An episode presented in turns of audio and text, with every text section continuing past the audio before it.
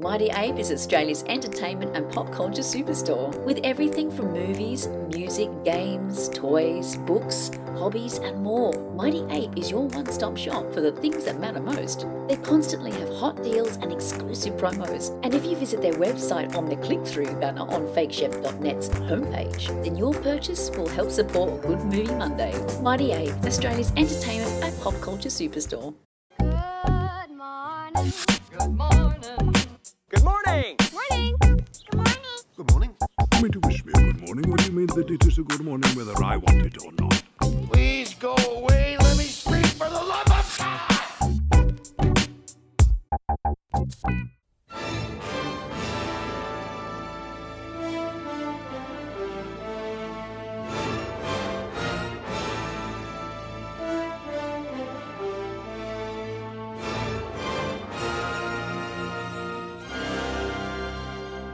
Listen to that, Ben. We're kicking it off with a banger. The overture from Ben Hur.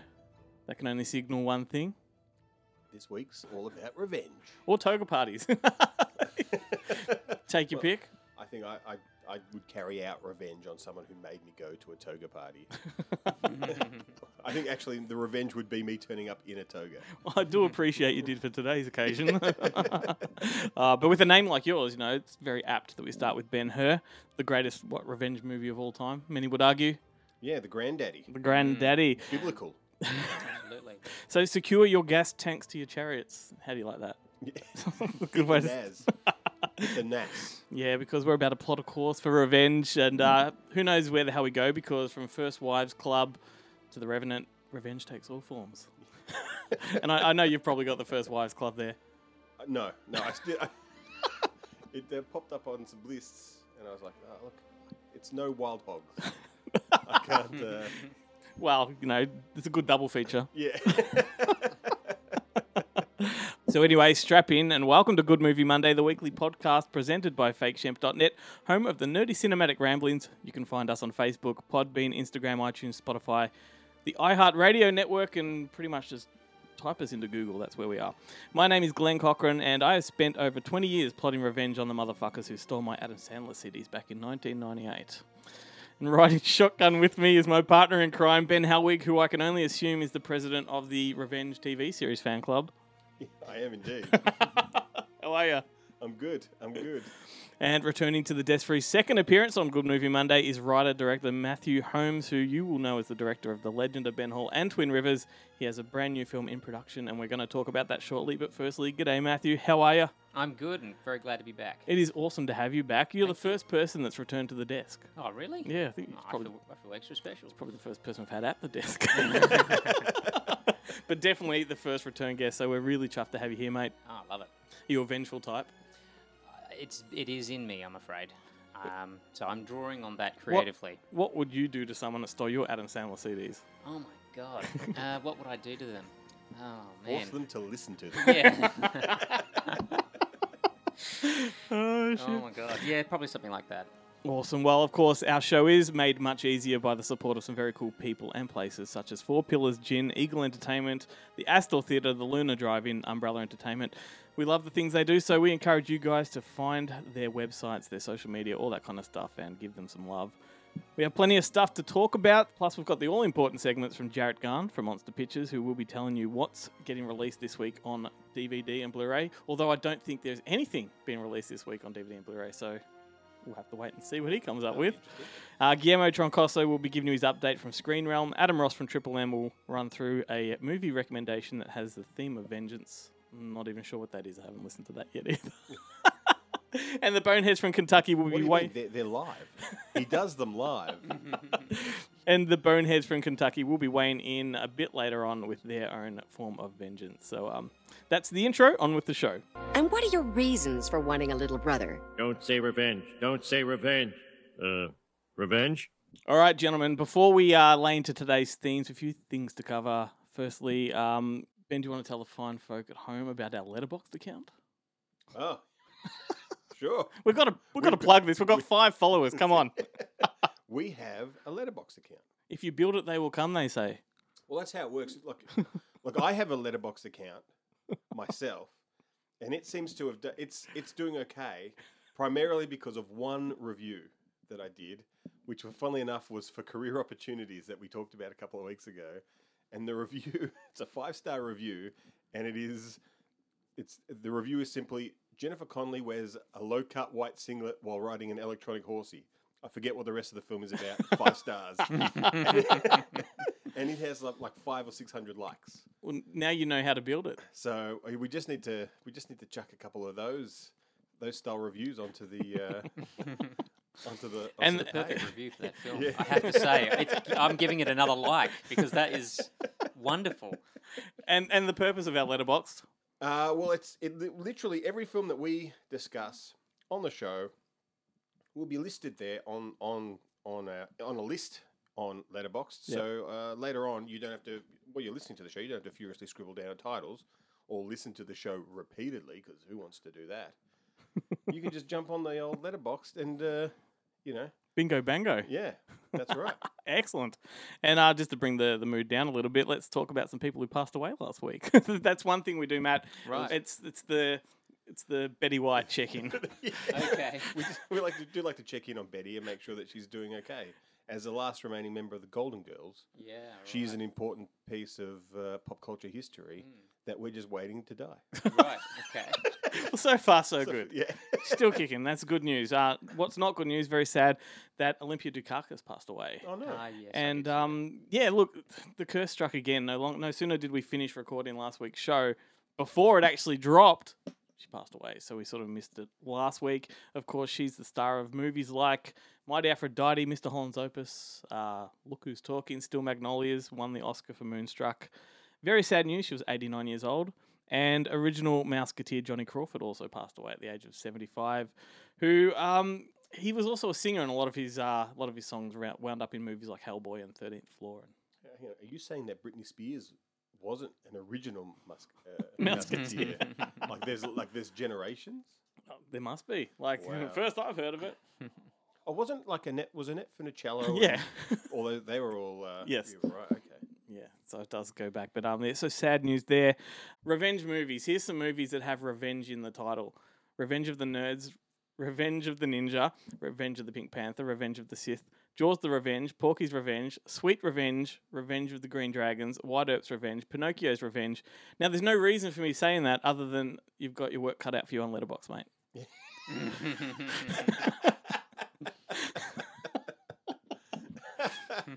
So, Matthew. Son of a.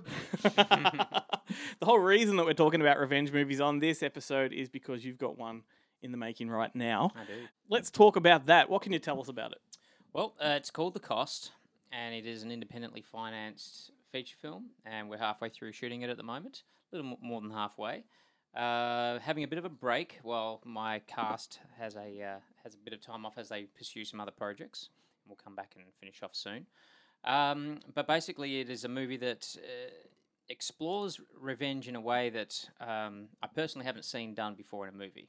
I've seen revenge in a thousand films, but this way looks at it in a I guess in a more realistic way, like what would happen if you could, if the person that you wanted to hurt the most was in front of you and you could do what you wanted with them, what would you do? Would you do it? Would you go through with it? How would it affect you?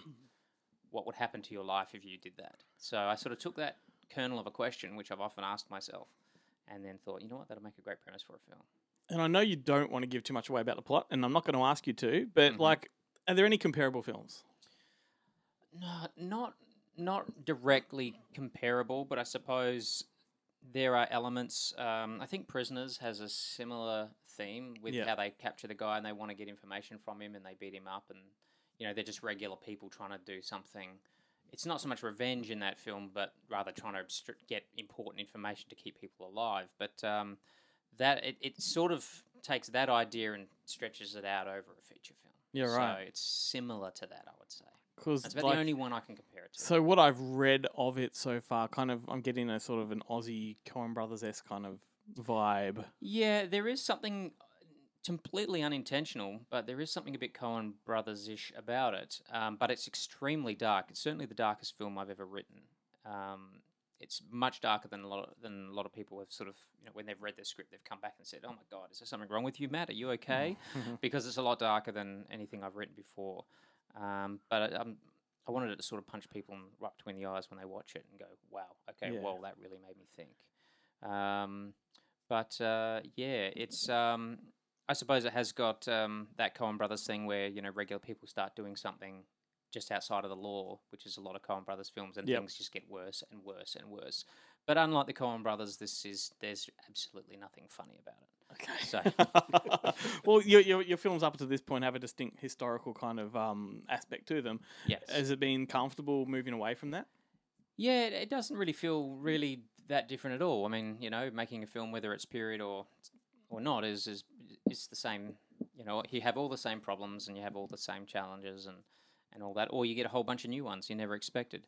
Um, so for me, it hasn't. I haven't noticed a huge change. Um, actually, I have found that this is actually a harder film to direct than The Legend of Ben Hall was, but I thought it was going to be much easier Right. because that one had horses and sets and guns and all this sorts of stuff. But um, for some reason, because this is just basically three people in an extremely tense situation doing some very different things, um, it's really, I I don't know, it's just become a really, it's a re- very, very hard thing to direct and stage and get performances out of actors. It's it's new territory for me. So, yeah, I'm uh, I'm enjoying the challenge, but man, it is a challenge. Yeah, right. Well, that's exciting to hear. So, Yeah. do you want to do some name drops on? I'm, I'm sure you can't remember everybody that's in this film, but like just some of the key players, just to give them sort of a. Oh yeah, well look, the uh, the film is um, basically has three lead characters, and that's uh, Jordan Fraser Trumble and Damon Hunter playing um, the two regular guys who have decided to take law into their own hands, and their victim is an actor I've never worked before worked with before called Kevin Dee, and um, he's yeah he's turned out to be amazing, such a good actor. Um, and what I've re- what the script requires him to go through has been nothing short of horrendous. And he knew he knew going into it it was going to be like this. And there had been times on set where he sort of turned and went, uh, you know, I well, you know, I knew what I was signing up for. So uh, funny thing is, three other actors I offered that role to, and each of them turned them down. Each of those actors turned the role down after reading the script because they said, I just don't want to. I just don't want to go through that. I Yeah, don't want right. to have to do that and be that way for the length of a feature film. I don't Yeah. Want. So um, I was starting to get a bit worried, but I, I got lucky with him. Um, and you know, and then the rest of the cast is just a bunch of great actors I've either worked with before or found new ones, and um, you know, and gave them little, little guest roles throughout. And of course, uh, Josh Jager from Twin Rivers, Mhm. um, who was played he played Jack. Um, I'm finally getting to work with him again in a uh, in a major supporting role. Haven't shot his scenes yet. He has to come over from South Australia. Yeah, so- right. But uh, looking forward to that. Twin Rivers, a bit of a favourite of mine. um, look, I'm going to divert just a little bit here. Mm. Um, your lovely wife is amongst the cast. She is indeed. Uh, and she's an incredible cook and a writer. Do you want to give her a plug? Absolutely, I'd love to give her a plug. Um, she, um, along with being a terrific uh, cookbook um, author and writer and food enthusiast and all that, um, she's also got a history of acting, and it was actually through her, um, you know, acting and auditioning for me for a, a previous thing, as that's how we met. Um, and when putting this film together, she reads all my scripts and so on, and we were casting, and I said, you know, I've got one more act- one more actress I have. I've got to get this one role of this wife character, and I don't know who to get. And she just doing the dishes at the time. I think she just turned to me and said, "I'll do it. That'll be great fun." I'm like, "Of course, of course you should do it. That's fantastic." Um, so um, And yeah, then you made her audition three times. I did. I did. Come on again, honey. Again, honey.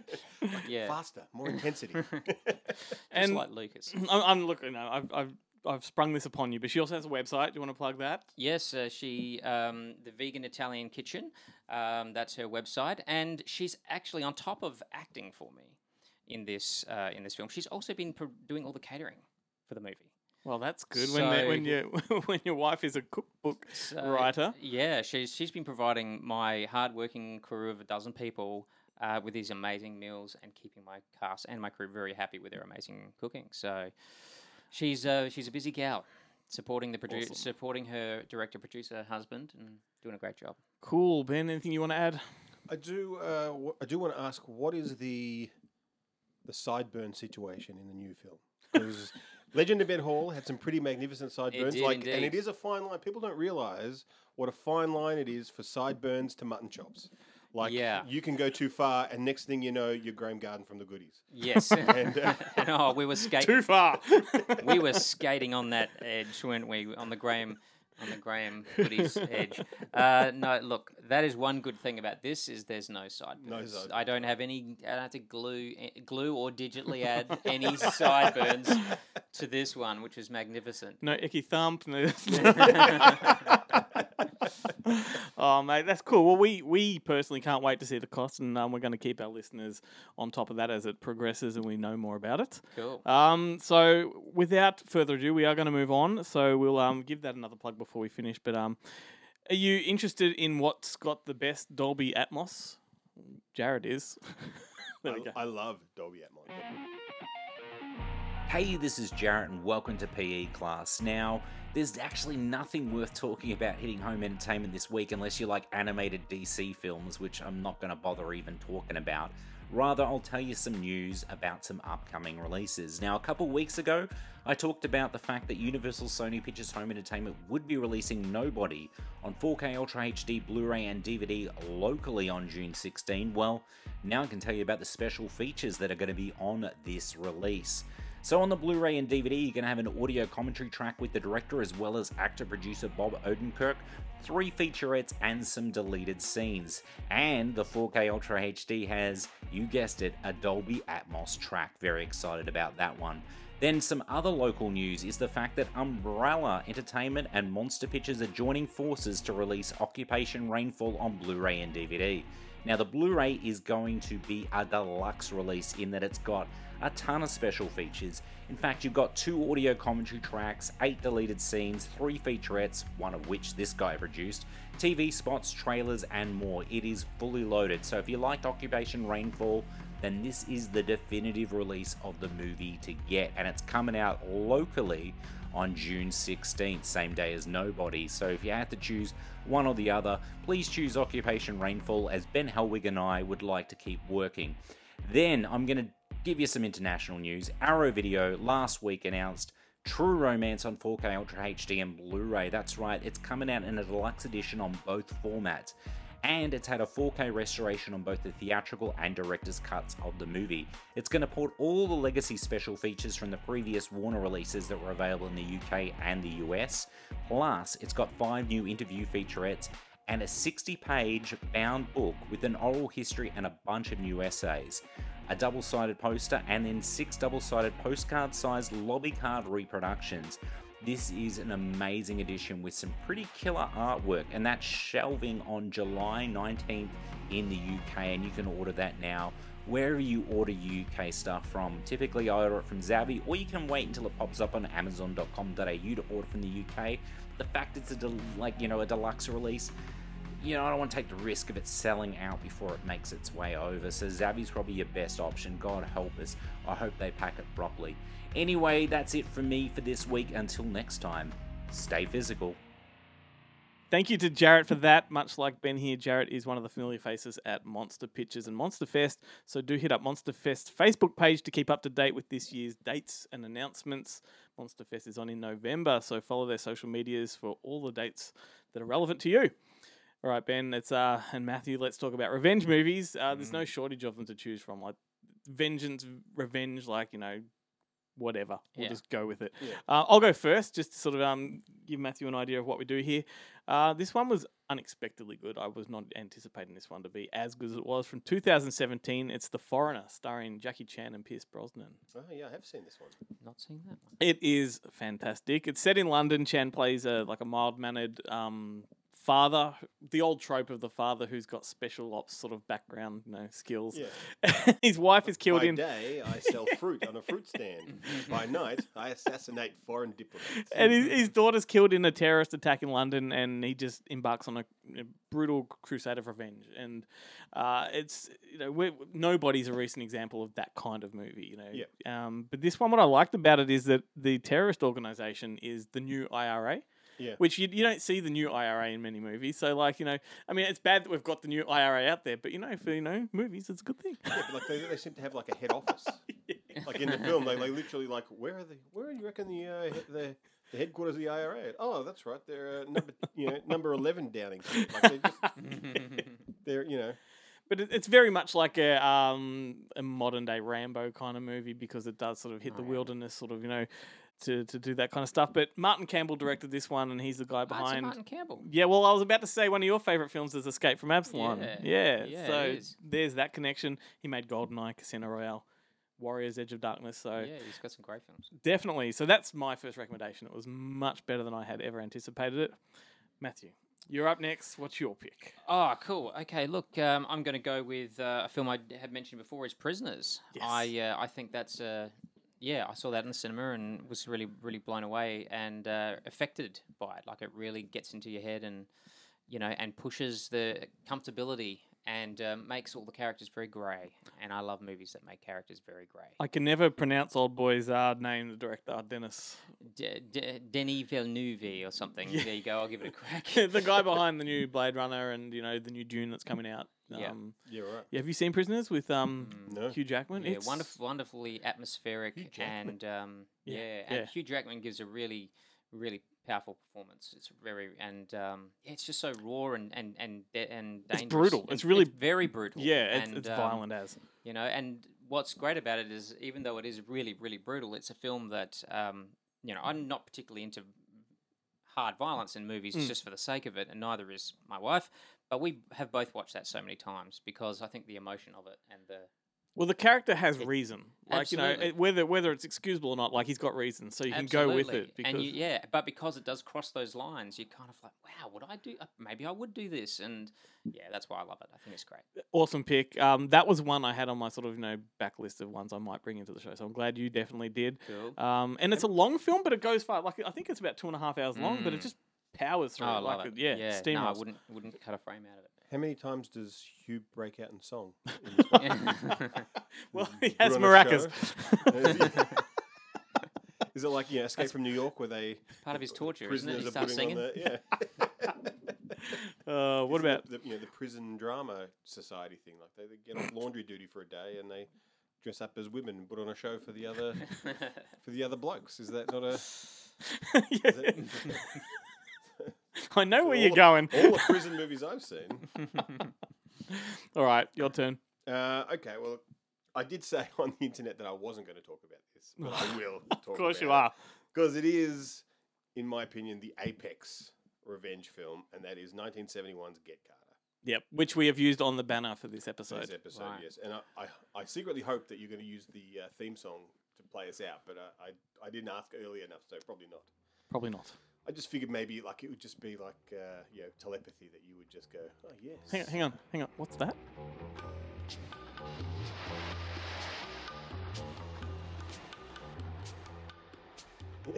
What's that? Sorry, I just moved your cup. Oh. I bent your spoons. I haven't I haven't checked for the licensing, you know, Uh, yeah. for that one yet. But if we can get licensing for that, you will have just heard it's it. just music, so there's no, uh, yeah, well, there's no, uh, there's no singing in it. Doesn't matter. Doesn't matter. Don't they, I thought that's how they picked it up. They No. did it through the singing. nope. Because if you've got a cover, the Mhm. music is the same. Yeah, no, covers are different when it comes to. We can get into that off the mic. All right, yeah. It's much more interesting than talking about Get Carter. That's why I use alternative versions of songs. Yeah, right. Yeah. Yeah, okay. I thought I thought, I thought it was because it was the the singing. Get singing Carter. the singing. Uh, Michael Caine, right? yeah. Stars Or Michael Sylvester Caine. Stallone, whichever way you want Yeah, to take yeah. it. Yeah, no, I I- I think everyone wants to forget about the Sylvester Stallone one. Yeah, yeah. that was a bit of a misfire that uh, that remake. Although, funnily enough, at the video store I used to work at, the owners had never seen the Michael Caine version. Oh no. And so they watched the Sylvester Stallone version first, and then later we got it on DVD when it came out locally, and they were like, "Oh, I think I like the Sylvester Stallone version Wow. Uh, better." And I was like, "This is not." Yeah. Mm. Same people that love the Italian job Yeah. remake more than the original. Oh gosh. How, how could that possibly be? I must admit the music from the original um, Italian job drives me insane. That'll never be on this show. Oh, the the one that goes out with yeah. Oh that- no, just the chase music. I hate it.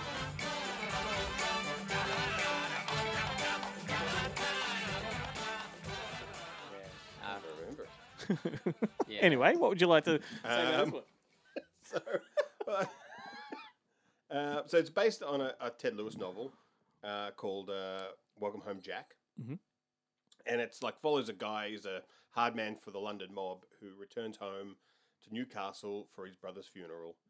and uh, but he's not satisfied with the official cause of death. So he uses his nous and his fists to uh, find out what really happened. Uh, it's a super bleak kind of Really is. British crime film, and it was pr- like pretty early in that kind of bleak British crime genre. Mm-hmm. Um, I think there was like there was a relaxing of the um, censorship at the time, so they were able to kind of do this kind of stuff. And funnily enough, this was made. It was made financed by MGM, who were just who literally like two months after they had greenlit this film, moved out of the UK and closed down all their UK uh, operations. But they snuck this one in uh, under the wire. And uh, little did I know, like this movie was it was released in 1971. It did well in the UK, but MGM, rather than promote it in the US, they just sent it to drive-ins, and they spent all their money remaking it, or they based made another movie based off the novel called Hitman with Bernie Casey as a black black exploitation film, which Oh, I'm wow. dying to see now. Yeah, definitely. I'd never heard of Uh, that. yeah, I didn't no. know until uh, you know until I read the Wikipedia page uh, earlier this afternoon. The home of all of all well researched uh, film reviews. And um, Michael Caine's essentially made this film three times now because Harry Brown is almost the same, and Yeah, Yeah. I and really then like that one. and he, another good one he did was called Bruiser. Do you remember that? Where he played, he's, he was like a boxing promoter, and his his son was a boxer that got murdered in the ring. So he goes on the same kind of trajectory of revenge. Right? No, I Yeah. haven't seen Bruiser. I've, I remember the cover. I remember the Actually, is it Bruiser? No, Shiner. Shiner. Bruiser's a Okay, George Bruiser. Romero film. I was like, Shiner. Yeah. Bruiser. Shiner. Shiner, no. Yeah. No, I- that's really good. That's there's not a piano player who doesn't wear pants. Every time that word comes up, I'm going to make that gag. And we appreciate so you for it. Geoffrey Rush balls that anyone should have to take in a film. How, how did you get to that? Because uh, the movie's called Shine. It doesn't take much. It's a, it's a, it's a long drawn bow. Now that this is a thing, I will keep that in Keep mind. I've only got like five gags in my repertoire, and that's number four. Well, anyway, thank you, gents. Nicely done. Um, we have more to come, but right now it's Guillermo's turn to uh, geek out, and then a quick tune from one of our from one of the most notorious revenge films of all time. Is it Roy Budd, the theme song from uh, Get Carter? Well, let's see if they can pick it. What's happening, everybody? It's Guillermo here again from ScreenRealm.com, Australia's favorite entertainment website covering all things movies and television. Let's cover some of the news from the past week, kicking off with the next film from Gareth Edwards, director of 2014's Godzilla and 2016's Rogue One. The film is titled True Love and is set to star John David Washington, known for BlacKkKlansman and Tenet. Gareth Edwards also wrote the screenplay for the film, which has been described as a near future sci fi story. And that's pretty much all that's known about the plot as of right now, so stay tuned as True Love comes together. Aussie star Ben Mendelsohn will be starring alongside Daisy Ridley in a psychological thriller titled The Marsh King's Daughter, to be directed by Neil Burger, known for The Illusionist, Limitless, The Upside, and this year's sci fi film Voyagers. The film is to be an adaptation of the novel of the same name by Karen Dionne. The script comes from Elle Smith and Mark L. Smith, known for The Revenant. The plot follows a girl named Helena, whose father has kept both her and her mother captive in the wilderness for years. Daisy Ridley will play Helena, and her father will be played by Mendelsohn, the infamous Marsh King, who unexpectedly returns and she's forced to face her demons. The next film from directors Henry Joost and Ariel Schulman, the duo behind films such as Catfish, Project Power, and Nerve, will be starring Owen Wilson. The film has been titled Secret Headquarters and is to be a superhero film based on an original screenplay by Thor Ragnarok, Max Steel, and Masters of the Universe screenwriter Christopher Yost. The plot follows a young boy who discovers a secret facility that's sheltering one of the world's most powerful superheroes. The facility happens to be resting beneath his home. When villains come to attack, he and his friends must gear up to defend the hero's headquarters. We had two reviews go up in the past week. The first comes from Glenn. It's for an Aussie film titled June Again, which is now in Aussie cinemas. It stars Noni Hazelhurst, Claudia Karvan, Stephen Curry, and it's directed by J.J. Winlove. It's a drama, comedy, dramedy telling of June Wilton, an older mother who has to bring together her estranged children, save the family business, and rekindle an old flame, all during a fleeting bout of lucidity from her dementia. Glenn quite enjoyed the film, saying it is a crowd pleaser, it is deep without being depressing, and it is funny without being silly. He says it's well written, well directed, and well acted, and while it probably won't win any awards, if any, it will certainly win the hearts of most who see it. Three and a half stars out of five stars. Go to Screen Realm, read that whole review. June again. The next film was reviewed by Adam Fleet, and it's for Fried Barry, a crazy little horror comedy that's now showing on horror streaming service Shudder. The film tells of a drug-addled, abusive, homeless man who is abducted by aliens, and he takes a backseat as an alien visitor assumes control of his body and takes it for a joyride through Cape Town. An onslaught of drugs, sex, and violence ensues as this uh, alien has a good time. Adam Fleet wasn't overly impressed but did like the film for what it was. He said in his review, Fried Barry teeters on the brink of feeling contrived as if its goal was to be a wacky cult oddity. And it does feel somewhat overlong. You might puzzle over whether or not you're actually enjoying Fried Barry, but it's also pretty unique in its concept and is thoroughly committed to it. More importantly, Fried Barry remains visually and sonically interesting throughout, so it'll definitely appeal to fans of weirdo movies and those who can appreciate ugly, oddball, and weird cinema. 3 out of 5 stars for that. That about does it for me, guys. Thanks so much for having me. Go to screenrealm.com, check out all our latest movie reviews, trailers, movie news, TV news. We've got all the latest streaming schedules as well. Thanks so much, guys. I'm out of here.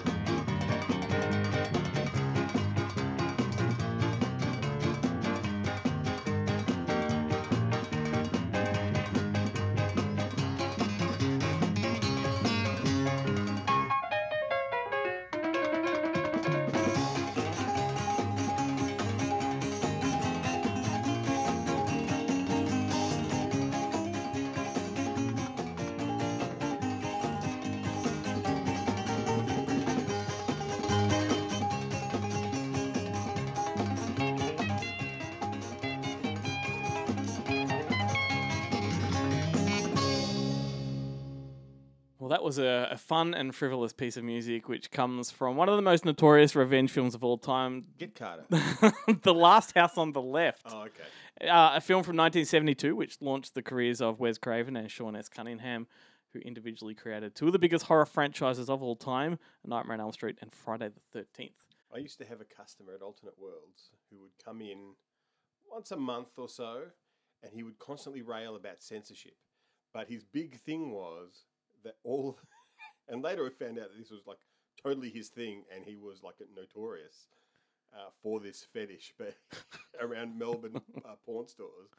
But he would complain about all of the pissing scenes that had been cut out of mainstream feature films, and he would like detail the the amount of minutes, and he'd be like, "Last house on the left, there's a there's a." 30 second pissing, like a girl gets scared and wets herself. They cut that out. And he would just, and you'd be stuck behind the counter. You couldn't go anywhere. And he would, you know, barrage you with this information. Wow. Soldier Blue, three minutes. there's As a- we discussed last week, there is no major league without a pissing scene. That's right. You know. anyway, before that piece of music, you heard from Guillermo from Screen Realm. Uh, huge thanks to him. Um, he carries a lot of the load on this show because he he sort of does more movie news than we do. So good on him for that. Visit screenrealm.com and follow their social media. Um, and now, guys, it's on to another revenge flick each. Matthew, you can take the lead on this one. Ooh, okay. Um, look, I'm going to go with uh, John Wick.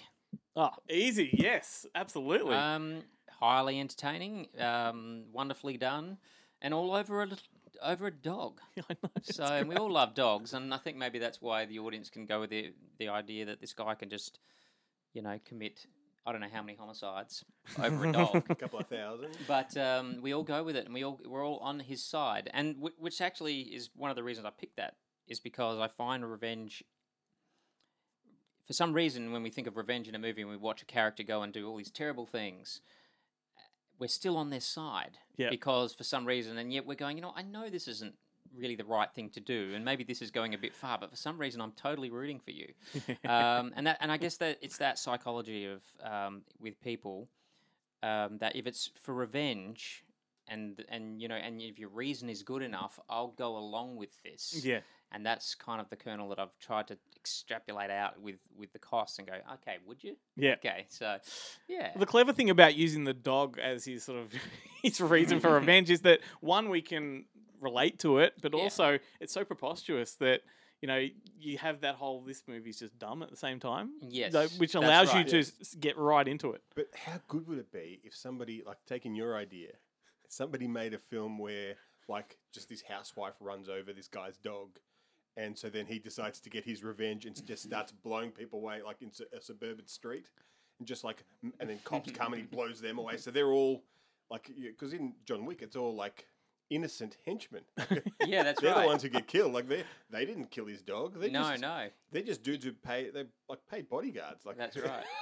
then they all get blown away. Like, what if it was like a, like the opening? Is it not the opening scene, but one of the kind of opening scenes of Invasion USA, where they go to the the suburban street in Christmas time, and people are putting all their decorations up, and the guy just turns up with the bazooka and just starts blowing them all away. This horrifying kind I reckon of you- in the in the mall. I reckon you've been like it's been a year you've been looking to reference uh, Invasion USA into a show. Oh, I try and try and get it in wherever I can. It doesn't come up as much as I'd like. though. Well, maybe I can help you with that moving forward too. it was much. It was much more. It was easier to do during a uh, Trump presidency. you're really tailoring this show for yourself in the future, aren't you? Yeah. Like you're just you're whittling it into the Ben show, and I will I will accommodate, my friend. I will accommodate. uh, all right, Ben, what's what's up for you next? Uh, okay, well, I want to talk about, oddly enough, uh, a great revenge film. It is Walking Tall, the original, but not not the 1973 version. Oh, you talk I about the wanna talk remake. the, two- the 2004 version. You accidentally said turd. Then I think that was quite relevant. I don't know what you're talking about. I love it. Uh, so it is, yeah, it is. It is a remake of the 1973 uh, film, which was based on the real life exploits of a small country sheriff called Buford T. Pusser, uh, who uh, dispensed justice with the aid of a two by four. Oh wow. Uh, and this one, Walking Tall, follows a returning vet uh, played by The Rock, uh, who returns home to find that uh, home ain't what it used to be. And the old mill has been closed down, and unemployment and drug use is rampant, and a casino has replaced uh, the mill as the uh, local kind of hive of scum and villainy. And uh, one, and it doesn't stop him from going to the casino and having a good time. But when he spots one of the uh, dealers uh, cheating somehow, I can't remember exactly how he does it. He's palming cards or holding, pushing a little button under the roulette wheel, whatever kind of movie trope they use to show cheating in, in casinos. He spots it, and then uh, when he tries to complain, all the security guards jump him and tear him a new one. So uh, once he gets out of hospital, he returns with a two by four and dispenses some good old fashioned revenge. he does. I haven't seen this one. It's. Uh, uh, I think it- I saw it at the cinemas when it got released. I did. In, I did as well.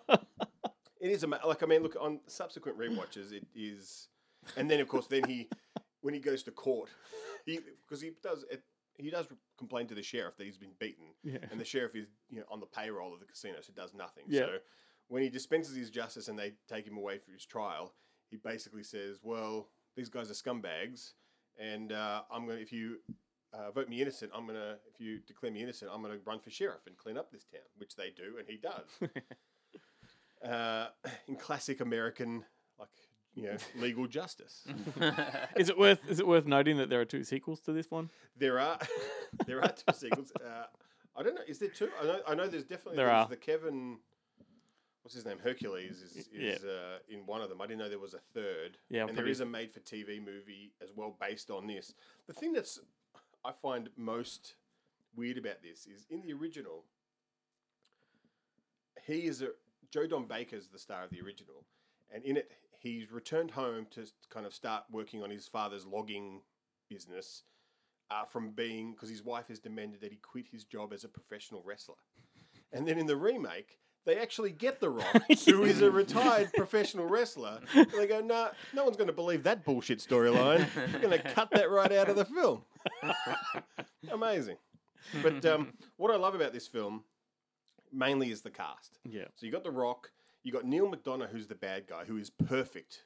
As he's perfect as a hero, he's perfect as a bad guy. I really love him. He's in movies like Ravenous, and he's in um, Timeline. I think he's the bad guy in Timeline. It's enough titles we've got like a let, Letterboxd account here. Okay, but he's in a bunch, he's been a, a bunch of other stuff. Johnny Knoxville uh, plays the sidekick. Michael Bowen, who's the sheriff in this film, is better known as Buck, who likes to fuck from Kill Bill, and he's also the asshole boyfriend from Valley Girl. Uh, he he uh, uh, pops up, and the one of my favorite actors, this guy Kevin Durand, who is like one of the Oh, main yeah. bouncers. He's in things like he's like just this giant dude. He's in Robin Hood and and Yeah. he's in one of the X Men films in a big fat suit. Yeah. He's yeah, he's the blob. Yeah, he's the Yeah. blob in uh, in I think 310 to Yuma as. Wolverine. Yeah, he's in three ten to Yuma. He's in. Uh, I'm thinking about writing all this stuff down. He's in Mystery Alaska. He's in Wild Hogs. He's in uh, Big Mama's House Two. Hold your horses, man. finest, uh, of the big bad of the Big Mama uh, franchise. Uh, he's in Real Steel that you talked about last week. Who's the one here that's got to compile these first? Me. yeah, you write them out by hand. I just sit there on my phone at four o'clock in the morning going, yeah, there's one and if I miss one, the only person who's going to really know is you. yeah, that's true. I don't even look. I'm not going to bother doing that. I'm just going to put the four films that I talked about. It's what we should do.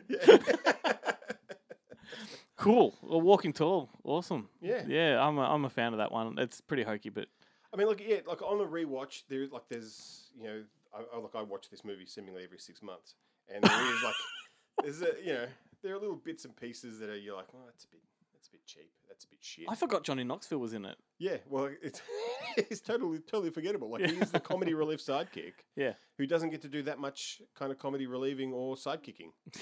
uh, but A- Ashley Scott is in it. She's the love interest, who's Wow. slash stripper Might slash be- love interest. Might which be is, time for a uh, revisit, I think.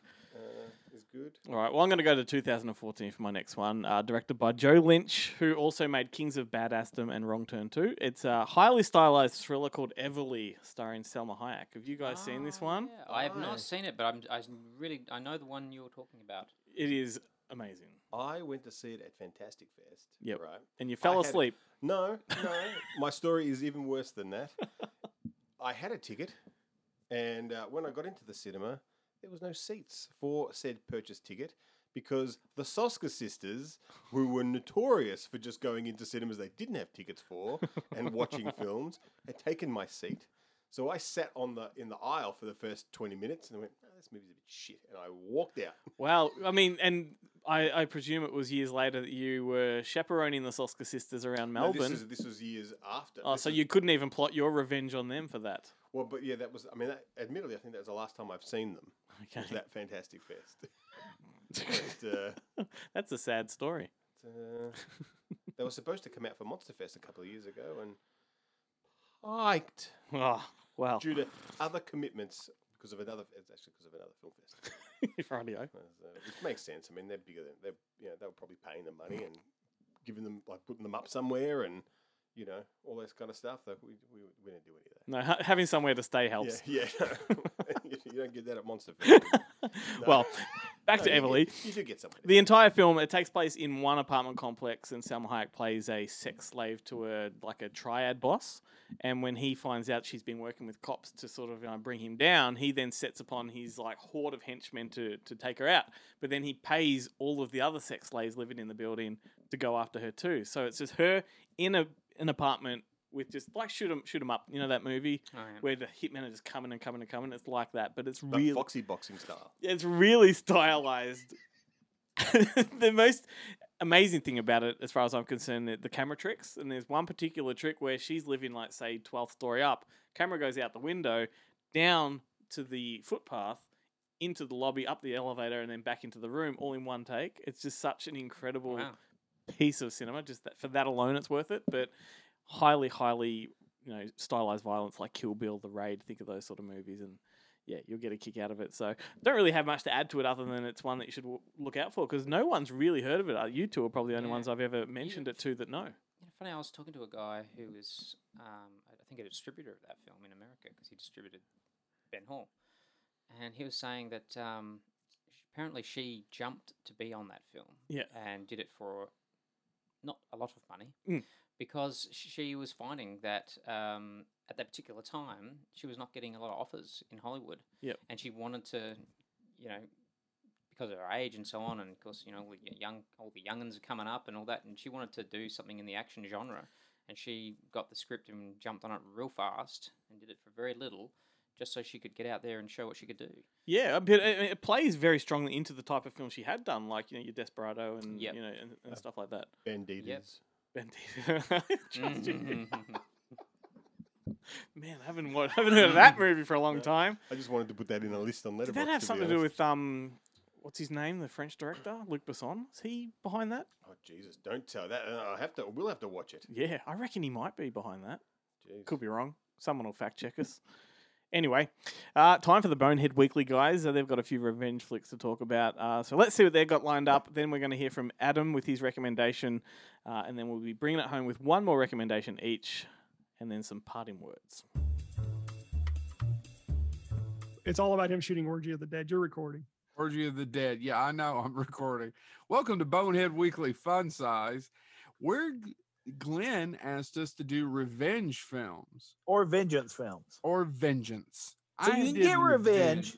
You can get revenge, or you can get vengeance. Can you get revengeance?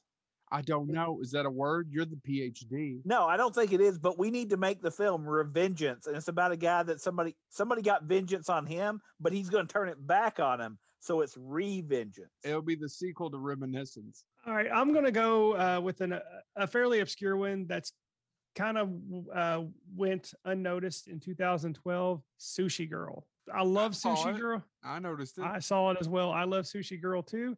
I especially love Cortney Palm. Uh, Sushi Girl uh, is a, like. it actually doesn't start off as an, aven- an a vengeance film. Uh, that comes in the twist, but it's all about these these uh, criminals.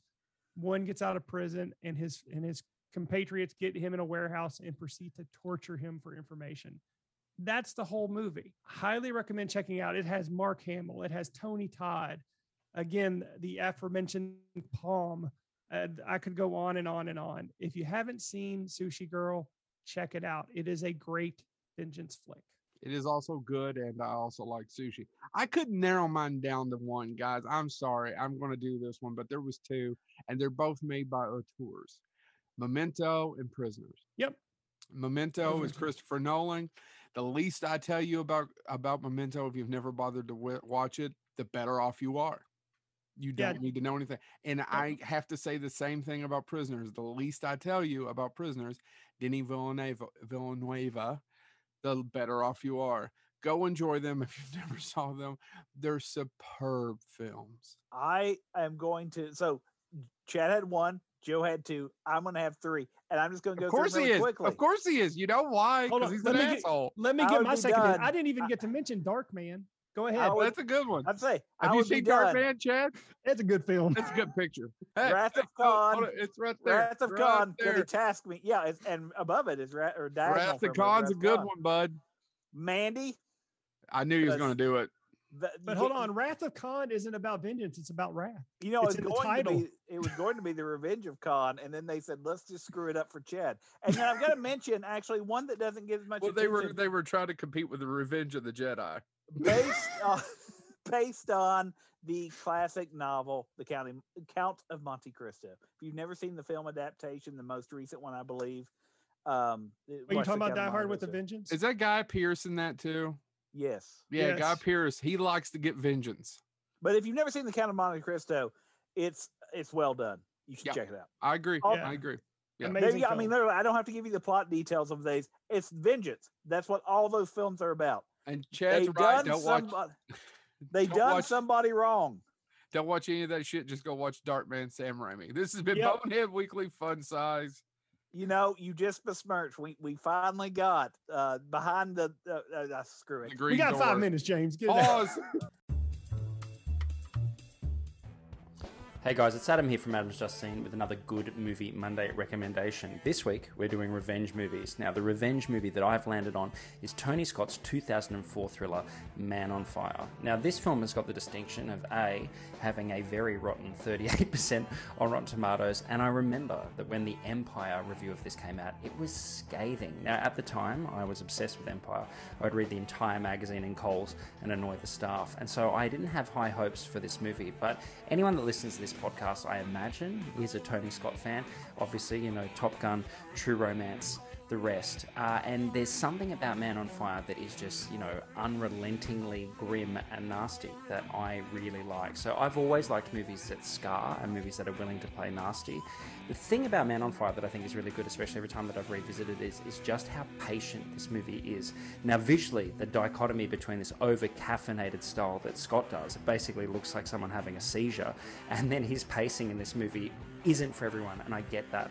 But the bond here between Creasy, played in incredibly grizzled fashion by Denzel Washington, and his ward, played by Dakota Fanning, Peter here, it builds, you know, and we slowly attach these two characters to each other. And that when they are ripped apart, we want Creasy to go apeshit. Now, this has got some cameos by some of my all-time favorite actors: Mickey Rourke, Christopher Walken, uh, with his immortal line where he says, "He goes, Creasy's art is death." so I, uh, I every time that I watch this movie, I get G'd up, and I get really, really G'd up because it's got one of the best uses of Nine Inch Nails ever in a movie because Nine Inch Nails is basically my favorite recording artist. So if you want to watch a slow burn revenge movie where someone gets really tooled up to Nine Inch Nails and then releases hell, then check out Man on Fire. And if you didn't like it upon initial release, maybe go back and revisit it. I mean, I think that this movie is stacked with some great craft and is definitely worth a revisit. So Man on Fire, check it out ASAP. Adam Ross there. Thank you to him for that. Adam is the chairman of the Australian Film Critics Association, and you can hear him on Triple M each week as well as Ticker TV. And find him on social media. His page is Adam's Just Seen. So now, guys, it's our final round of revenge films, and Ben, it's your turn to step up. Oh, okay. Step Well, up step in up. all in all regards. It is the. I am talking about Step Up. funnily enough. The uh, Step Up Three, which is all about revenge. No. Wouldn't that be great if it was? I haven't seen any of them, but I think there's yeah. what six of those. Have we've talked about that There's, uh, before? there's probably yeah. And Yeah. then there's uh there's the what's the other one? Like the beat down or whatever it is. Like there's a whole bunch of them, like dance fight movies. Choreographed movies. I'm sure revenge would have to come into play in one of them. By the time you get to part six, it has to. Like it would have like what else are they going to do? Like there's only so many street dance competitions you can go to before the story becomes clapped out. This Letterboxd is going to be a really interesting uh, collection of titles, I can tell you, because we've gone from you know Get Carter to Step Up. Like I hope that people who have n- never listened to the show Find have a look at that Letterboxd list and go, "What the fuck is wrong with these guys?" uh, no, I'm going to talk about a movie that I hadn't seen before uh, watching it uh, yesterday, last night. Is the "I Spit on Your Grave" remake from Mhm. 2010? Yes. Like I think I had seen a clip from part three before, Mhm. or maybe it's actually maybe it was turns out to be this, unless there are two similar scenes of revenge where she, because basically, so if you have never never heard of I Spit on Your Grave, it's a it's it is the kind of most basic of all rape revenge films. Sure The- is. It's imagine it's a ninety minute film.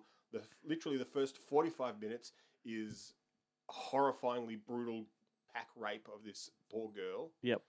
Uh, and then the last 45 minutes is horrifyingly brutal revenge that she has on all of the people that.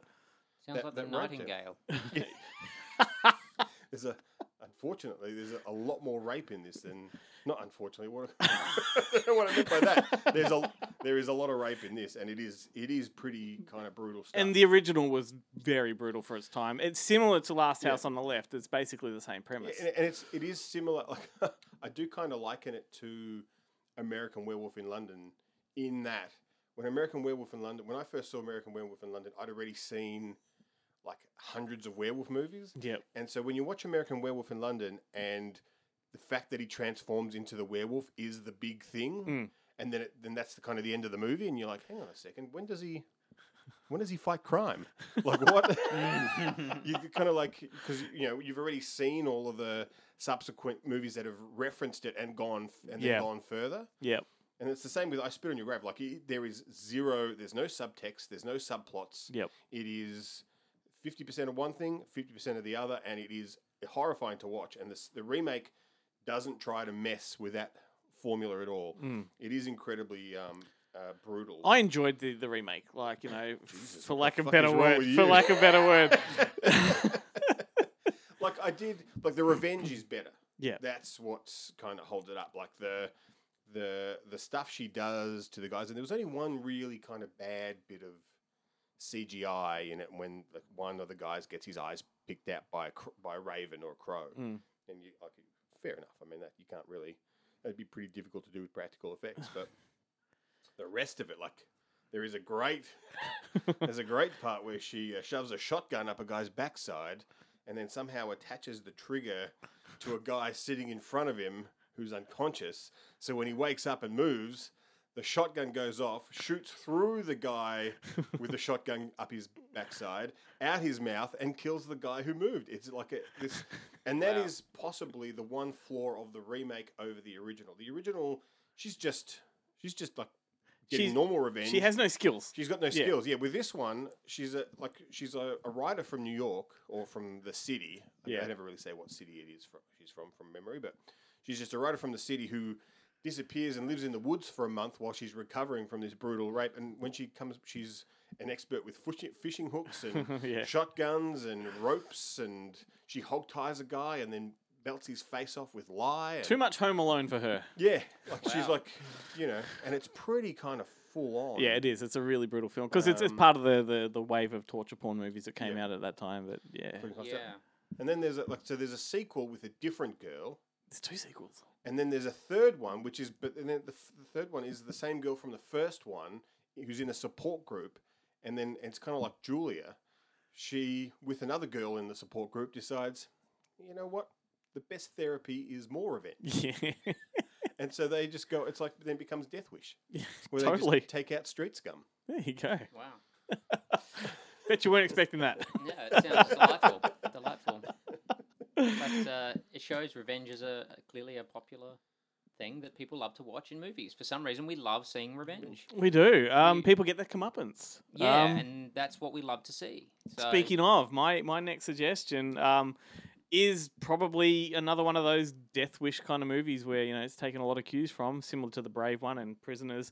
Peppermint, which was uh, from 2018, starring Jennifer Garner, directed by Pierre Morel, who um, what did he make? He made Taken and The Gunman, so he's sort of on that Luc Besson Yeah, right. you know, bandwagon as well. But this um, Garner plays a mum who witnesses her husband and um, and son get murdered in a drive-by shooting. She's also mowed down as well and goes into like recovery. But then at the murder trial, when these uh, guys you know are found not guilty, she then sort of attacks them in the courtroom like really savagely, gets dragged away and locked up in a psychiatric ward. So then you cut to five years later. Suddenly, those guys that were up on murder charges wind up dead in really brutal ways. And it turns out for the last five years, she's been traveling the world, learning all of these sort of, you know, military skills. And, you know, she's like now an expert markswoman. And, and it's just one of But she- those. and she does it while she's living with the homeless. Yeah, she's living Yeah, on Skid Row she's- she's living in a with- van. Yeah. and Yeah. Who's who? Who? Sorry, who's playing this? you? Jennifer Garner. Right. Uh, Alias alias, herself. yes. And Right.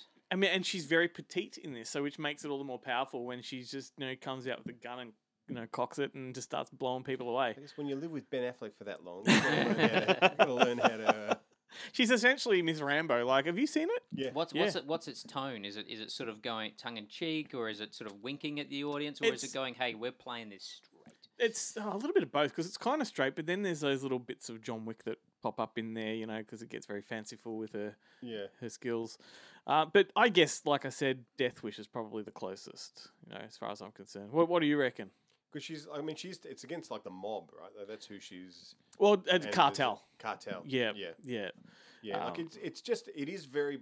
I, I found it to be kind of very by the numbers in in Oh, that oh, entirely. in that kind of like low budget but still studio action film, like a very kind of DTV, Yes. but good DTV. it felt a bit like Death Sentence, the one that Yeah. James Wan directed, which was the sequel to Death Wish in Yeah. book form. Yeah, so that's the kind of uh, the kind of world we're living in with this one. But um, Matthew, you're up next. All right. Well, I'm going to go with one that I don't think it's all about revenge, but certainly revenge is part of it, and and that's Sicario. Oh yeah, Uh, I found the spoilers, the ending with um, Benicio del Toro and the family, uh, an interesting um, says something interesting about revenge. How when you um, he, he was very justified to feel upset for what had happened to him, but what how what I loved about it is how uh, by um, him taking out revenge, he essentially becomes the same. He becomes as bad as Certainly the does. people that have done the wrong to him, and I that's sort of you know as a theme, it's a great theme, the nature of revenge. He's a really complex character, and when Yeah. it comes to, you know, we won't give away what the moment is, but when it comes to that moment where he gets to exact his revenge, he's so focused on that one individual that all other individuals are inconsequential. Yes, you know, and we sort of sit there and go, "Oh my god, that's terrible." But you know, we. but you applaud the film for doing it. Yeah, well, I do. Like, oh, know, absolutely, because because it's it's it's saying something, and um, you know, it isn't just frivolous blow 'em up, you know, entertainment. It's actually you know talking about, you know, it's- saying something about people. And I think where his character goes and the depths that he goes to makes the sequel even more powerful with his Okay, character. I haven't seen the sequel, but I'm I'm going to. He is much more the focal character in the sequel. Okay. Um, and his story is just harrowing in that one. Right. So, yeah. Well, I've got to see it. I um, my first viewing of Sicario, I felt a bit cold and indifferent to the whole thing. Um, but I was on your recommendation saying it's you know really really good. I'm like, you know what, I'll give it another go, and I gave it another go, and then finally it clicked. Yeah, on I the kind second of, viewing. I kind of reckon it's near perfect. Like this, the sound design, like Oh, it's the a beautifully made film. Like really, I mean, all these films are Moves at a cracking pace. Do you like Sicario? Never seen it. Oh, Yeah, let's let's do a double feature. Yeah. Number three's coming. Let's uh let's do a triple Do a marathon. I don't generally like kind of drug cartel-y type type movies. Sure. Because I just don't. I don't care. Yeah. Like This one I reckon you will But, because it's not so uh, much about the cartels as it is about about the the cops, isn't lives affected by them. yeah, and it's more about the cops going after them rather than the cartel. It's a, yeah, it's a very s- Yeah, right. um police procedural kind of thing. in Yeah. a, but procedural off the grid, like you know, so Yeah. you know, no one knows we're doing this type of thing. But yeah. no, it's a solid film. I'm glad to hear that. The sequel wasn't done by Denny, was it? So He produced it. He Okay. may have co-written it. I'm not sure there, but Right. um, it's I like it more. I think it goes much further than that that first one did. It's not as good a film technically, but it's just a much more pleasing film to me. I just you know Alright. I like its tone. because Emily Blunt in the first one. Yeah, right? and Who's she's- the. Uh, it's someone else. It's another woman. in the No, no, the second one is just Benicio del Toro and um, Josh Brolin. Right. Yep. Um, who both of those were in the original, but I think Emily Blunt's coming back for the third one. Mm, that's what I heard. Yeah. All right. Yeah. Well, I'm definitely going to run out and go and buy the sequel. Yes. Um, what's it called? Soldado. Yeah, so that, right. Yeah.